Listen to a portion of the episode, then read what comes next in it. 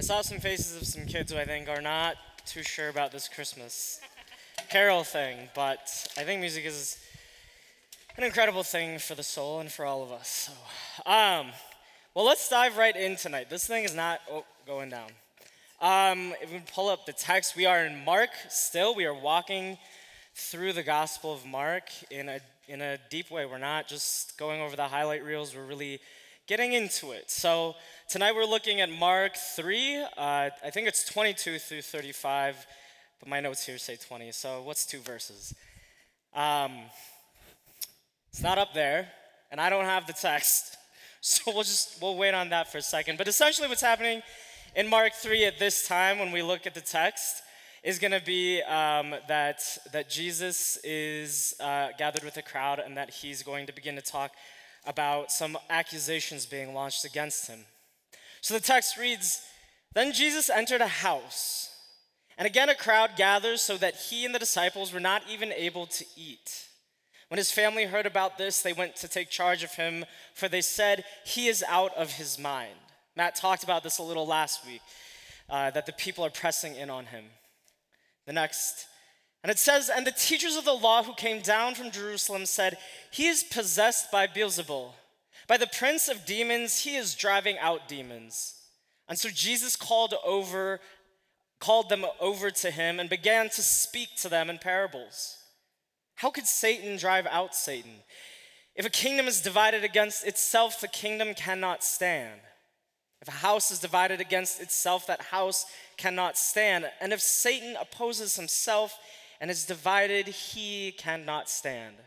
His end has come. In fact, no one can enter a strong man's house without first tying him up, then he can plunder the strong man's house. So truly I tell you, people can be forgiven all their sins and every slander they utter, but whoever blasphemes against the Holy Spirit will never be forgiven. They are guilty of an eternal sin. And he said this because they were saying, He has an impure spirit. And then Jesus' mother and brothers arrived, standing outside, and they sent someone in to call him. A crowd was sitting around him, and they told him, Your mother and brothers are outside looking for you. Who are my mother and my brothers? He asked. Then he looked at those seated in a circle around him, and he said, Here are my mother and my brothers. Whoever does God's will is my brother and sister and mother. We're going to dive right in, jumping straight in at this. Basically, Jesus has unsettled the very fabric of Second Temple Jewish life so much so that it is not just the scribes who have been angered, it is not just the scribes who are skeptical, but his very family is saying, This guy's out of his mind, this guy's crazy, and we're gonna go get him, we're gonna go collect him. We gotta get him off that stage because he doesn't know what he's talking about anymore. And the scribes no longer think that he's just some weird heretical rabbi. He's not just some off base rabbi anymore. He's actually demonic. He's impure. That's a big jump from just being some kind of off base rabbi to being the prince of demons. Why? Why are they launching these accusations now? Let's be very clear that this is because Jesus is doing things, he is teaching things, he is proclaiming things that are so unsettling to the status quo, to the powerful, to the leaders, to those who, for the most part, are getting to interpret and enforce God's word on the people.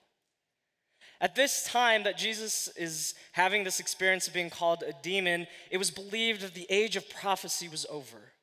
So prophets were no longer speaking. God was no longer speaking through these prophets. God was only communicating with the people through the scribes, through the theological powerhouses that are calling Jesus a demon. So they have the ability to theologically gaslight the people into thinking he is not just a rabbi who's a little bit woo woo, he's actually a demon. Because they get to speak for God.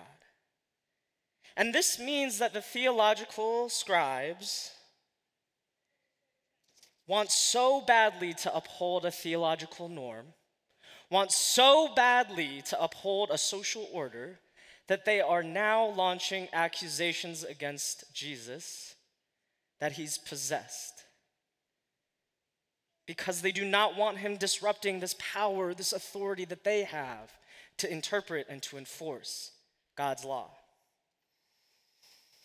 But what is a demon? What's an impure spirit? What's uh, Satan, right? Like, I think those are really, really loaded words uh, for some of us who may have grown up in churches that use those words in a very real, supernatural, very scary way.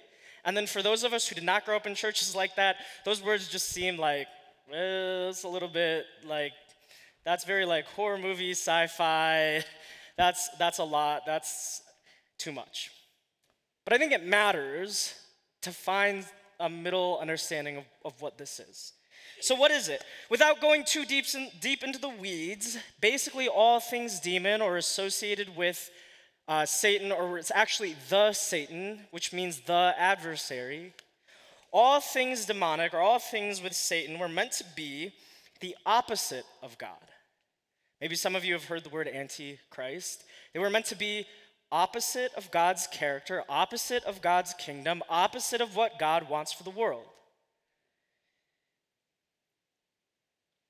And of God, as we hear about each week, and as hopefully we are starting to truly believe, if God is for life, if God is for abundance, justice, mercy, loving kindness, that means that demons or Satan or impure spirits were to represent the opposite of that. The opposite of each of these characteristics of God and of God's kingdom. And so instead of life, Satan is for death. Instead of abundance, there is scarcity. Instead of justice, injustice. Instead of loving kindness, self hatred. Instead of mercy, cruelty. And the list can go on and it can go on and on. So Jesus is saying to the people that Satan does not drive out Satan. That if Jesus was anti life, if he was anti justice, if he was anti love and mercy, then why would Jesus be working in the world, proclaiming the world to the world, teaching the people how to work for flourishing, how to move towards justice, how to widen who they love, and how to show and be shown mercy? Jesus is saying to the scribes in not so many words that if he were Satan, if he were possessed by this demon, then he'd be happy to leave the world the way it is.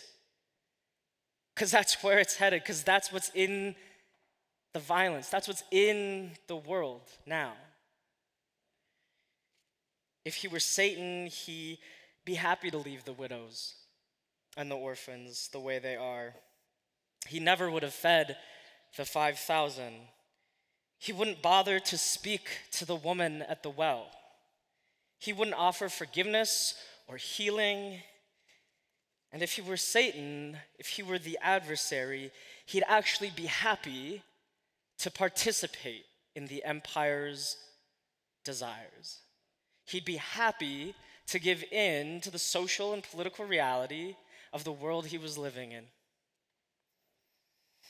But it's so revealing of the scribes, really, right? It's so revealing of the scribes that they are trying to portray all of Jesus' ministry, all of his care for the world, all of his flipping power structures upside down to be of Satan and not of God. Because Jesus' truth does not benefit them, does not uphold the power that they want to continue to hold. And I see this so often in our reality right now. Anybody ever see those like horrible tweets? I guess it's not called tweets anymore, X's, I don't know. Right? Launching accusations when people are trying to work towards justice and mercy and love in our world, that that is demonic, according to some. That when there are people in our midst working for the flourishing of all people, and when they do it unapologetically and when they do it loudly, when they disrupt the status quo, it's not very long until someone comes along and says that what they're doing is demonic, or what they're doing is crazy, or that person is out of their mind and should not be listened to. Demonic, impure, corrupting, crazy. These are all words that I've become familiar with being launched against me. Perhaps some of you, I think I've heard some people's stories, that some of us in this room have been gaslit in theological ways to believe that we are crazy when we are trying to move towards love, that we are demonic when we have widened our understanding of who God loves. All these words. When I see in our world parents supporting their transgender children so that they can assess and access and discover necessary ways of living and healthcare, life saving social support, I would not just argue that that is doing the Lord's work. I've experienced firsthand how that act of a parent promotes flourishing life and abundant love and bringing someone to a life of joy. But to so many people in this country, that is demonic. To so many established churches, to large and a loud portion of people, that is not just disagreeable or a little off base, it's impure. Women demanding that their autonomy and their choice matter. In fact, women doing anything other than exactly what men want them to do for generations has been labeled demonic and impure. And yet, that too is for flourishing. That too is for dignity of people who are created in the image of God, not the work of the Satan, of demons. So at the end of this passage, Jesus asserts that his family are all those who do God's will. And notice that he doesn't stipulate they have to already be believers. They don't already have to be going to a place of worship. They don't have to be considered faithful or important. He just said, all those who do God's will. I'm not here uh, to tell you the five steps or the 10 most the best things that you can do to live a better and more Christian life. I don't have the list of things uh, that the gospel can offer for you towards a path of self improvement. I'm just here to proclaim, and I think the job of a preacher is to proclaim that this is who Jesus is. This is the good news. It doesn't really seem like it because Jesus is in a really unpopular moment here. But the good news is that Jesus, like me, and possibly like some of you, was called demonic, was called crazy, was called impure for shaking things up just a little bit too much for asking a lot of questions and perhaps just a little too much.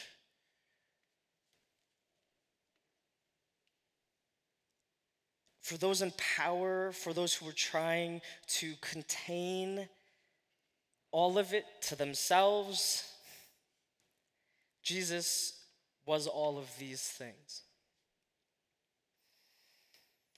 And so, He had love for those who did not love, who were not loved. He sought justice for those who repeatedly, over and over again, sought injustice. And it was not for the Satan. It was because those things are in line with the character of God that the people of Israel had known all along. And so, the good news today is that if every time you push a little bit harder, every time you question a little bit more, every time you try to widen a little bit wider who you love, and you are called demonic, and you are called crazy, and you are told you are out of your mind, and your family does not want to speak with you anymore, that that is of God. And in response, Jesus did not close himself off. He opened himself up to a chosen family of imperfect people, doing their best at God's will on earth as it is in heaven. And I think that's what church is. Y'all, I think that's what church is that even for those of us here tonight who have had people try to theologically gaslight us into thinking we are crazy, into thinking that the reality of love and abundance that we want so badly for this world because we see that it is rooted in God.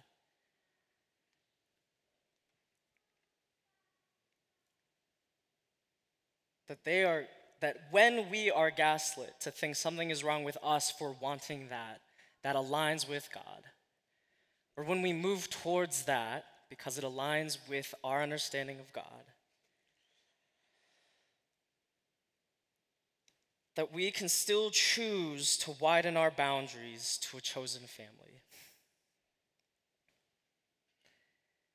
We can still choose to show up to a place with imperfect people to do our best at God's will here on earth as it is in heaven. Are you there? Have you experienced that? Have you been hurt by churches that push you out the door for pushing a little bit too hard? And are you looking for a place to widen those boundaries of family, to be imperfect people together, trying our best for God's will? I fully believe that's what church is, and is one of the only reasons I can still choose to show up every Sunday, other than the paycheck they're giving me. right? So I invite you to think about that as you move into this week. Let it sit with you. Please join me in prayer. God, we thank you for the ways that you have shown to us and revealed to us in Jesus' life uh, moments that it, we find ourselves in that may be tricky, where people can't stand that we are pushing back a little, that we are widening our hearts a little. And so, God, we just pray that you continue to strengthen each and every person in this room in their pursuit of all things that we know to be consistent with your character and to give us strength even in those moments where people might launch against us uh, words very much like they did towards Jesus here in Mark. In your name we pray. Amen. Amen. Well, I loved that message, Jae, and it made me think about the idea that it's Jesus that raises the bar for us. And as a community who's committed to practicing the ways of Jesus, that message couldn't have been better for all of us because it was the reminder that Jesus does call us to be people who move forward in life and loving kindness and justice. And that is the Jesus we follow. And that Jesus is for everyone. That love and life and justice.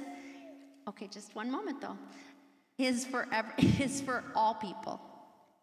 The night before Jesus died, he sat at a table with his disciples and he broke bread. Can you show them, Soren, how you broke the bread? And do you remember what Jesus said? Um, I forgot.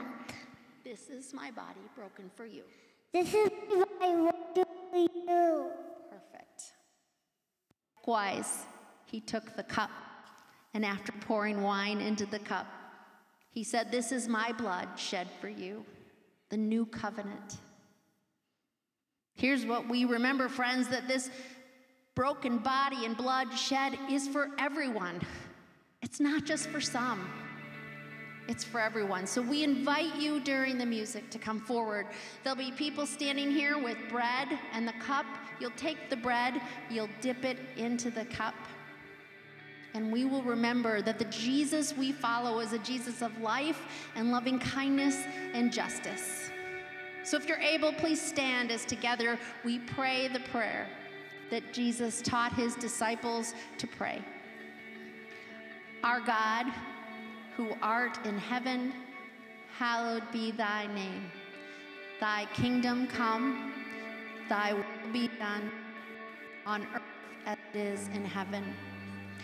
Give us this day our daily bread, and forgive us our debts as we forgive our debtors.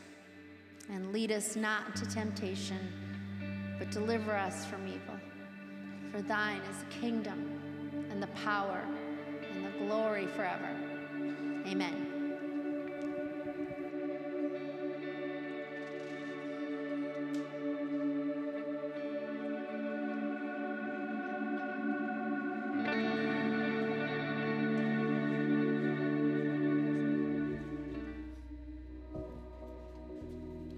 As we conclude our service tonight, we will leave with a benediction. But before I bless you all out into this evening, I do want to give a short announcement, which is that one of the ways that we're, we're called to be church is, is to be together, right? Like I said, uh, to try to be a group of imperfect people trying our best at God's will. And one of those ways is to be very imperfect at a, at a potluck, at, at a church dinner. Um, and so come together in a community meal, and we're really looking for people to volunteer uh, to make that meal happen. And so as you leave, as you see that table, as Marta might have been trying to herd you when you came in, um, we just invite you to, to participate in that community meal. Um, I know it seems like a, a, long jump from me talking about like justice and demons to community meals, but uh, community meals is one of those ways that we are community together. So please stop by that table if you're able to contribute. Otherwise, if you're not, that's totally fine. We just invite you to that community meal on December 10th is when that is occurring. So, so please stop by, uh, even if Marta doesn't make you uh, before you leave tonight. And so as you leave, please uh, close your eyes and receive these words of blessing. Matter who you are or what you've done, who you love or what you've lost, where you've been or where you've stayed, there will always be a seat for you at the table because you are a beloved child of God, and beloved, you belong. Amen. Go forth and have a, have a wonderful evening.